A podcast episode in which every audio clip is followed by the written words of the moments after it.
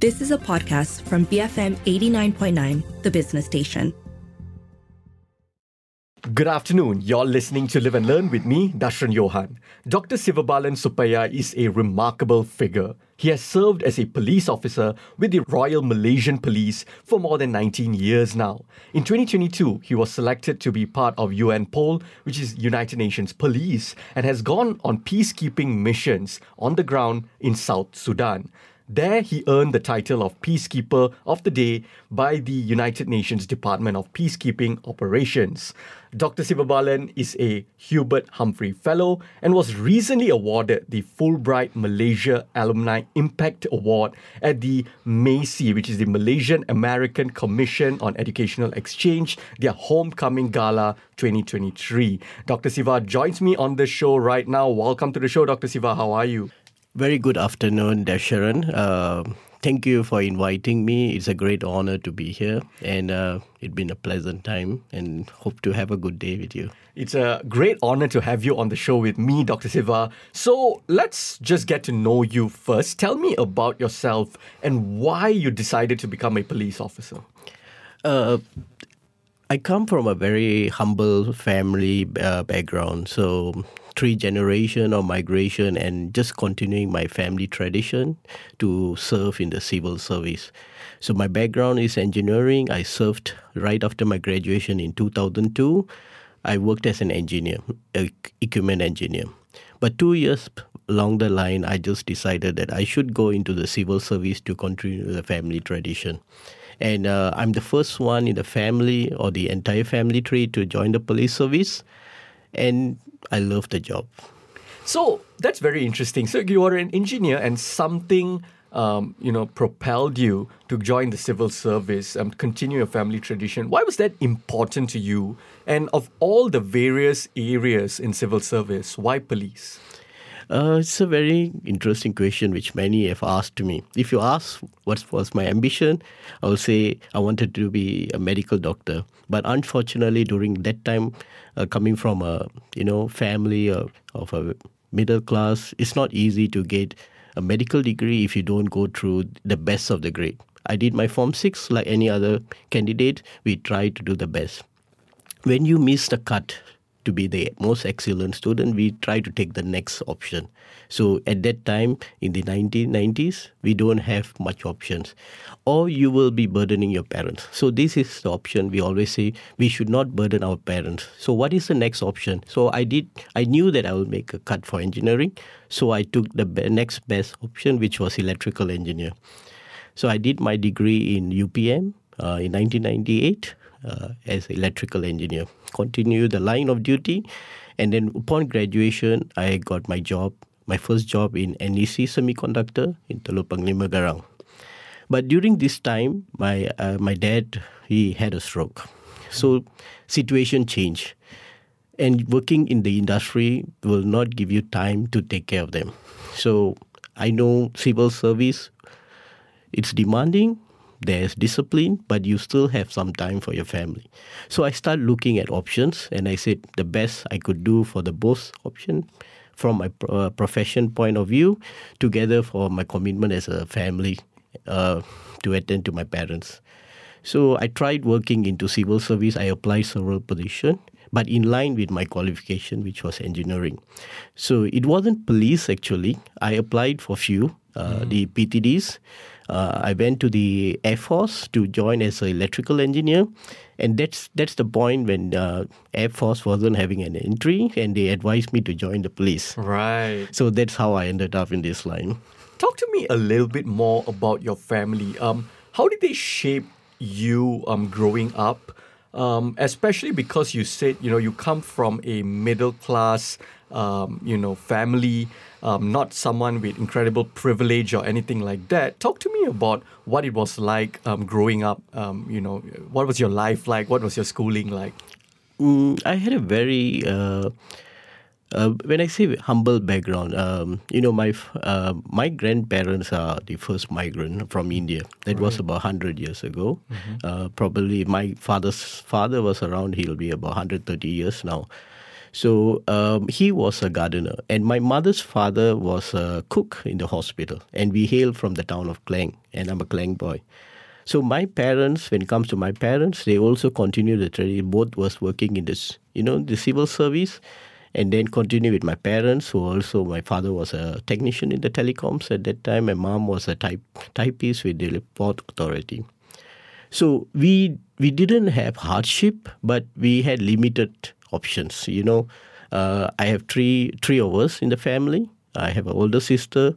I'm the second, and then I have a younger brother and we are all we always grow in a life that we should not burden our parents. Of course, our parents have given the best for us, and that makes us what we are today. And that challenge in the life that actually defined what we are today. So, what time have changed where parents today think that we have everything and we should give the best and the most comfortable environment for ch- children, but actually indirectly it deprives them from challenges. So when you don't go through challenges in life, you will not be resilient with the demanding challenges which born to happen. So that is a dilemma today. So what whoever I am today is because of my parents. So what they have taught, what my grandparents have preached, education, education, good values, attitude, integrity. So we always lived in these values. So you come from, you know, humble beginnings, um, you know, like you said, a Klang boy, growing up, um, and then you know you went through life, your career, and all of that, and now this humble boy from Klang is a Fulbright Impact Award winner. Tell me about this award and what it means to you, and what did your family say when you received this award? when the uh, Fulbright Award nominees came, so I'm part of the uh, Hubert Humphrey alumni uh, and I was still in South Sudan serving in the peacekeeping mission. And the, the elders, I will say the elders, because we have a lot of prominent uh, Humphrey, Hubert Humphrey alumni uh, from I will just name few. Dato Sri Mustafa Muhammad is the one of the prime uh, the pioneers in who received this award, and many distinguished leaders along there. And they said, Siva, you should go for it. So when they nominated me, the president, uh, Tuan Khairuddin, and said, Siva, try. So I just thought, yeah, we should represent Humphrey. So I did my part because at least there will be a representative from Humphrey. Uh, so when I was in South Sudan, I, I followed the procedure, submitted on behalf of the Humphrey to represent the Humphrey because many would be aware of the Fulbright programs where probably there are a lot of graduates, but not many is aware of the professional part of this. Uh, uh, the one of these fellowship, which is the uh, uh, it is a very prestigious uh, Hubert Humphrey Fellowship Award. it's been there for um, many years, but is not for graduates. It is a professional award. Right. So being in that circle and that motivate they drive they motivated these elders, which I say the great personalities in the Humphrey told me. I just took their advice, but never expected to be.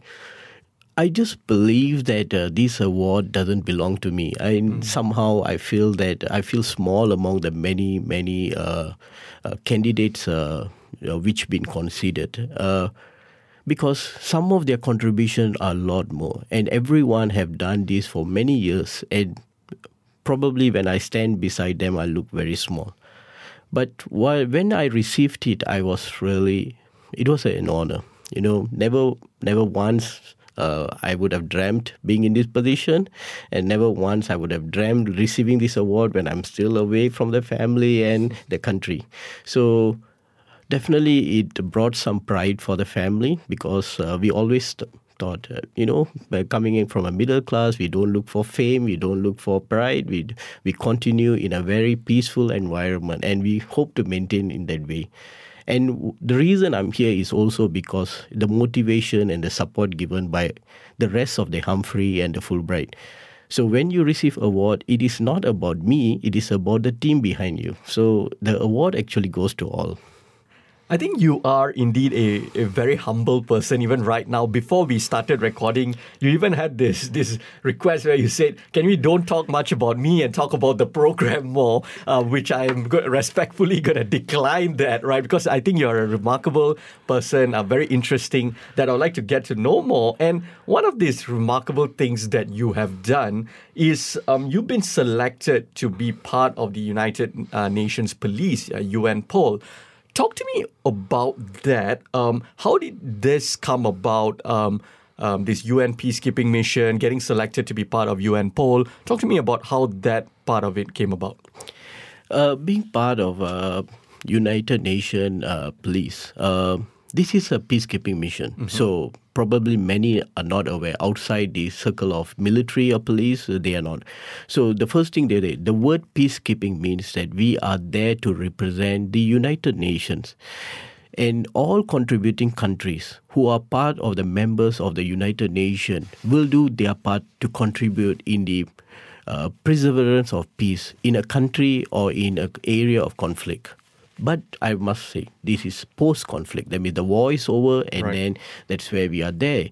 But these countries need our assistance. So they rope in all this expertise. So when I went there as a police advisor, so our role is to be an advisor to build their capacity. That means they do have their local police, but now they are just learning from others. So we try to advise on the practices, but we don't interfere in their local laws and we will just do the right thing so that they don't breach any human rights. How the process of getting in and why it motivated me, that's another question. Uh, I've been in this service for 19 years. I have served several departments and uh, various uh, positions which requires different responsibilities. And I always believe that we must take a step extra to gain new experience and this is one opportunity when when the department advertise uh, expression of interest for UN peacekeeping police. I just put in, and I was like in my I'm in my middle of mid forties, and it's a great challenge because going into a area of conflict is a different experience. We have attended interviews, we have given training in different, but most of these countries are peaceful countries this is where our contribution is an opportunity for me to do something for humanity because it's always been close to me and close to my heart. So when I went there, I took the challenge, but getting uh, putting in an expression is not enough. There is a selection processes, and these selection processes are done by officers from the United Nations. So you need to meet certain criteria, and then from the selection processes, you need to be selected by them based on your skill set because you will be selected because of the need to guide the people down there. So these are the processes in brief, but uh, in general, we still have, uh, we went for the selection in the early of 2022, just right after the process of COVID, but with many uh, COVID uh, pre procedures are in place. So there were 150 candidates. From 150, 113 made it, so which we received the license to be a UN police for two years. So from the 113, the the first batch was selected by the uh, New York, which was 10 police officer, and I was given the honor to be the contingent commander of Malaysia. So why did you do this? And and and I guess I'm asking this because there are a lot of police officers. Um, not many have the desire or or the or the or the motivation to become, uh, you know, uh, or, or, to try and sign up to become a United Nations police, um, uh, to to work with the UN, to work in in war torn areas or, or conflict stricken areas and, and, things like that. You said that humanity has always been close to your heart. This is um, in line with what's important to you. Where does that come from? As I said, your background shape a lot of things in what is in one's mind. So we always say that if you want the plant to grow well, you feed the right amount of water with right amount of nutrient. That is same thing as what is in me. So my parents or my grandparents have always indoctrinated in me to live in peace, in harmony, mutual respect for others, and ability to adapt yourself in different culture. So when you grow up in this environment, you grow up with certain principle in life, and then you like to challenge this. Whether we have done this in this country, we have lived 40 years. What uh, we have to do for the other part of the world? Can we do something for them? So, and this is the values we bring from home, and that actually motivated. But of course, there are a lot of sacrifices, and I wouldn't be able to do this without the sacrifices from the family. I need the blessings of my parents. I need blessings of my wife and children, and my. So this is where the family comes into you, and only when the family supports your family, and you be able to take this decision. So I was very confident, and I always had the support from my external family, which from my uncles, my cousins, not just my core family, because they were taking care of my family, and that allows me to do something for the country. On the show with me today is Dr. Sivabalan Suppiah, who's an advisor at the United Nations Police. We will continue our conversation after these messages. Keep it here on Live and Learn, BFM 89.9. Welcome back to Live and Learn. I'm Darshan Johan, and on the show with me today is Dr. Sivabalan Suppiah, who's an advisor at the United Nations Police. So, Dr. Siva, um, talk to me about the experience going on a United Nations peacekeeping mission in South Sudan. What was that experience like? The journey before a peacekeeping mission. Uh, we have many seniors who have prior to our departure. Uh, the process is another experience, but now getting there into the mission is another experience. So if someone comes and tell I have experience in five different missions, the mission each mission actually carries different experience. Mm-hmm. So it is completely different because the nature of the conflict, the nature of the people, the dynamic of the you know the local needs. So when I went to South Sudan, and little bit background about South Sudan because probably many were not aware. Mm-hmm. South Sudan were part of Sudan. The Sudan was one of the biggest country in African continent. In 2011, they attained their independence. So South Sudan attained independence from Sudan. So there's two countries today. One is Sudan and one is South Sudan. South Sudan is the youngest country in the world. So they they attained their independence in 2011 from Sudan, and majority of the population are Christians. Mm. So in Sudan, the population is Muslim, but people probably think that it is a issue of uh, religion that actually separated these two countries. It was never an issue of religion. It is about the dynamics of growth in this country. So most of the wealth was in the south, but the development was taking place in the north. So right. that's where the conflict started. So they wanted their autonomy, which is fair because they have oil, they have a lot of minerals, they have diamonds, and uh, but the growth is not there, mm. and the people were living backward and the country is very big. South Sudan, the population is 11 million only. So these are the issues back then. But after independence in 2011, things change because though they are all Christians, we always think, oh, things probably will be right. Then these things of tribal. So they have a very strong clannish issues. Right. And these clan issues, and because they are really backward, and probably will say that they are just growing. Some part have not seen real civilization. So this kind of hardship have made them to fight for survival. So clannish power, autonomy start coming in. So this country is struggling to build, but things have improved now. They don't really have big war. They still have tribal conflict. So when I attend, when I arrived there uh, last year, October 11th, we flew here on October 10, 2022. We arrived there after almost 24 hours of journey, and we have six hours of time zone.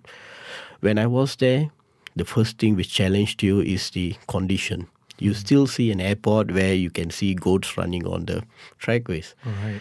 And these are the situation there. you see people moving around in vehicles with bazookas and um, you know firearms these are the situation. You see right. the police, and you don't see anything like that. We still submachine gun and all. And the most thing, the condition, the living condition, temperature was almost touching 36 degrees. It, the rain season is just coming to an end. So they when they and the dry season about to start in October. And we were when we arrived, UN have a very good setup. They have a camp they call Tomping, and then they have another camp which is about 40, 12 kilometers away, which is the UN house. So when we arrived, we had our immediately the next day they start off with an induction program, and we all uh, we uh, we were placed in pre-fabricated uh, accommodation. When you talk about prefabricated accommodations, they are not complete unit. They're small boxes with uh, with three, four police personnel sharing at a small, and the toilets don't even have a door. So these are the things. The first thing will shock you. You're coming from a country like Malaysia and going into a condition like this. But over time, after one month, you'll settle because when you come there with the curfew hours in place, with the food condition uh, and the heat, and living you know, adult man living sharing with other people, and sometimes you share with people of different countries and mostly from African because most of them are. This is a cultural shock, but as I said, what the principles of United Nations, their core values is professionalism, respect, and uh, respect for diversity and integrity. So this is the core values of United Nations because the likely of you sharing with a fellow Malaysian is really one percent. The, the situation is you will be sharing mostly with people officers from south uh, from african continent any part of the world so in UNMISS UNMISS is the abbreviation for united nations peacekeeping in south sudan and we have around 600 police officers from 60 different countries. Wow. So it really sounds like such an experience. What does a peacekeeping mission entail? What exactly is the work that you did there? Peacekeeping.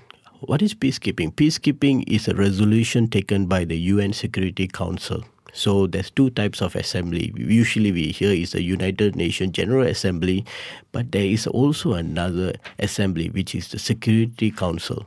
So when there is a post-conflict and the country needs support for uh, you know restabilization, revitalization of their peace agreement, that is, which is in South Sudan.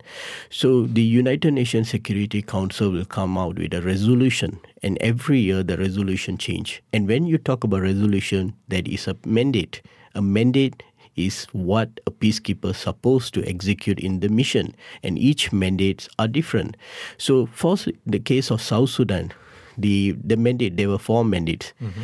The first one was protection of civilian. Two Two, for peacekeepers, we must be able to assist humanitarian assistance. That is number two. Number three is actually to prevent uh, human rights violation.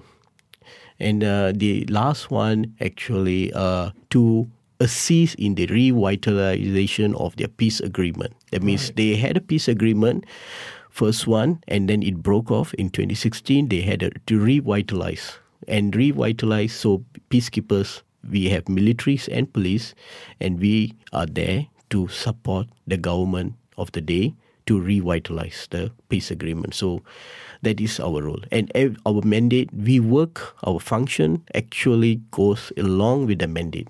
So the mandate determines what the peacekeepers are supposed to do. So that's very interesting, right? Because um, like you said, it's uh, it's not just um, you one person. There's so many people from all over the world. What are they looking for specifically? Like from you as a Malaysian, from um, a different person from a different uh, part of the world, someone from Africa, someone from India. Are they looking for different perspectives?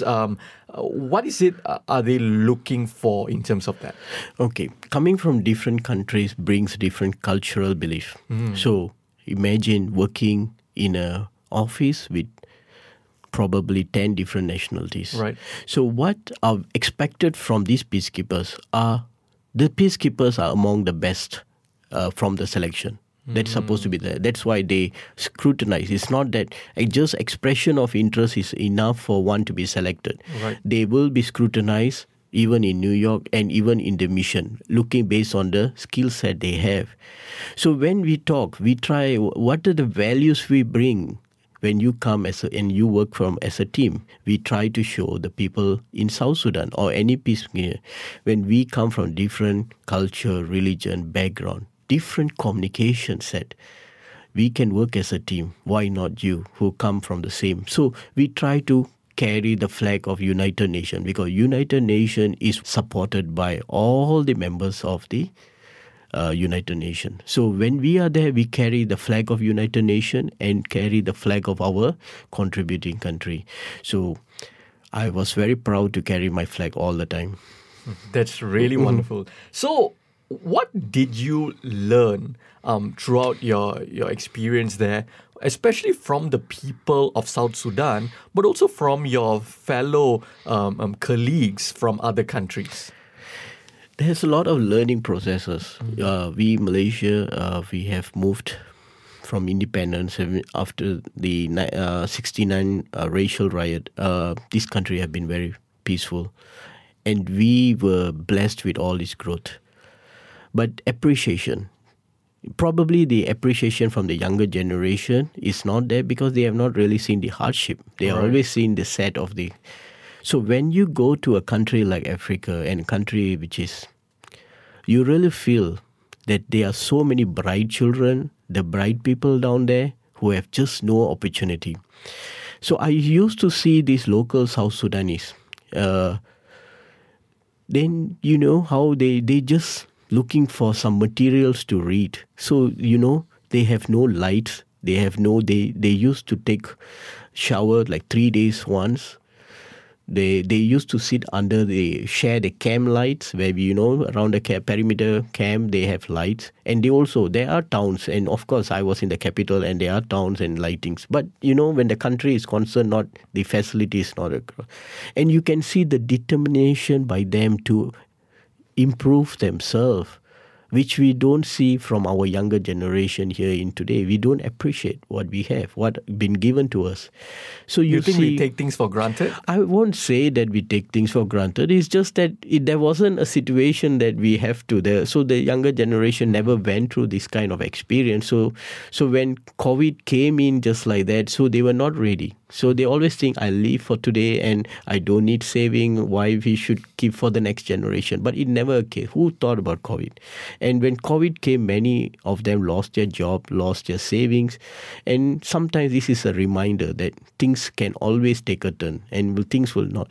So in South Sudan, the struggle is always there, and this struggle is going to make them stronger because they come from real hardship. They eat once a day and not necessary. And how they, I used to ask them, how do you keep yourself from this hunger?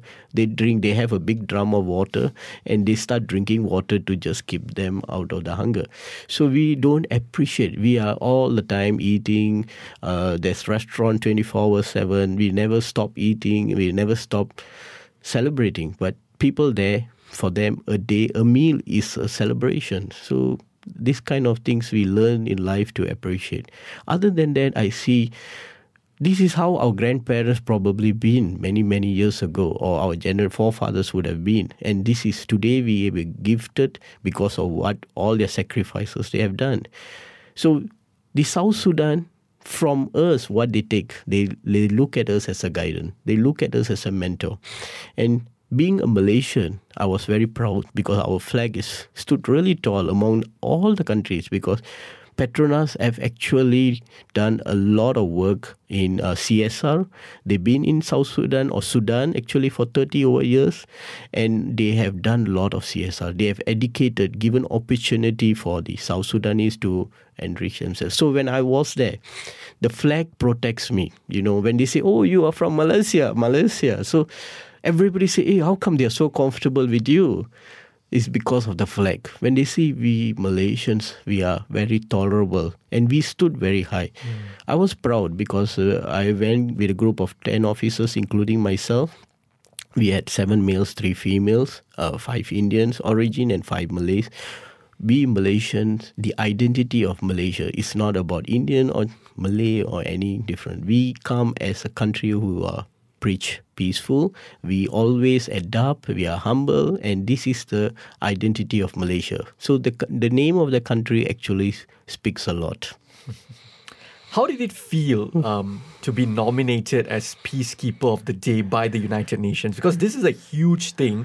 Um, you know, it's it's one thing to get selected. It's another to get nominated to be the Peacekeeper of the Day by UN Department of Peacekeeping Operations in 2023. Talk to me about what um, your, how did this come about um, and how did it, how do you feel about it? Uh, uh, this really took me by surprise too. Actually, uh, I joined them uh, in October, and during this time, when they it was uh, this peacekeeper of the day was actually an annual kind of thing, and they do in conjunction of inter- UN International UN Peacekeeper Day, which falls on every 29th May uh, of it's an annual affair. Mm-hmm. So what happens is every there's about twelve uh, I think active peacekeeping around the world, and every peacekeeping are, are requested to submit candidates uh, for their. Uh, they, they, the candidates which they feel that they have contributed have done a lot of impact in their mission. So I was about it was only just about eight months of my tour there, and um, and I was uh, I was one of five who were shortlisted by the UNMISS leadership. The police leadership sent our can, our by data to New York, and New York published it as a Peacekeeper of the Day, which really took me for surprise because I felt I was just doing my job, and uh, that's what they said. You are doing your job, but that's what uh, the professionalism talks because what is important is the uh, our presence in the mission because when I went there, I, I told myself it's usually it's a one year tour and then sometimes we go for extension six months depends on the country policy. So when I went there, I said I'm going to be here for one year because I can't leave my family for too long. I have young children and I have to go back to my organization, which is the Royal Malaysia Police. But my days are there 365 days, and I should give my best for my mission days. So that's what I did. I, I, I, I, I knew what was my objective. I'm there to do something for the people. So, and my time is only 365 days. That exclude uh, have not even excluded our compensatory time off. So I, I, was working like even Saturdays, Sundays because we are there to work. So not to say to stretch myself, but we try to try to do what we are supposed to do. And you just take extra sometimes to meet the locals, talk to them, share to them, so motivate them that to bring awareness, education. I'm a big fan of education, and uh, education enlightens people. And this is where I, when I look at the young South Sudanese sitting under the tree, uh, not knowing their life, not knowing, just call them, just say, uh, when they look at you as a mentor, and you can actually influence them, say, education, education, and education. All right, Dr. Siva, before we wrap this conversation up, would you have a final message for us? Humanity is a testament of mankind. To live peaceful is everybody's rights. So we should learn to live and respect each other. And the only way is to educate and enlighten yourself with wisdom. Thank you for the time, and I really appreciate it. Thank you so much for joining me today, Dr. Siva. That was Dr. Sivabalan Suppiah, who's an advisor at the United Nations Police. If you missed any part of this conversation, you can also check us out on podcasts. We're available on the BFM app, Spotify, or wherever you get your podcasts from. I'm Darshan Johan, and this has been Live and Learn, BFM 89.9. You have been listening to a podcast from BFM 89.9, the business station. For more stories of the same kind, download the BFM app.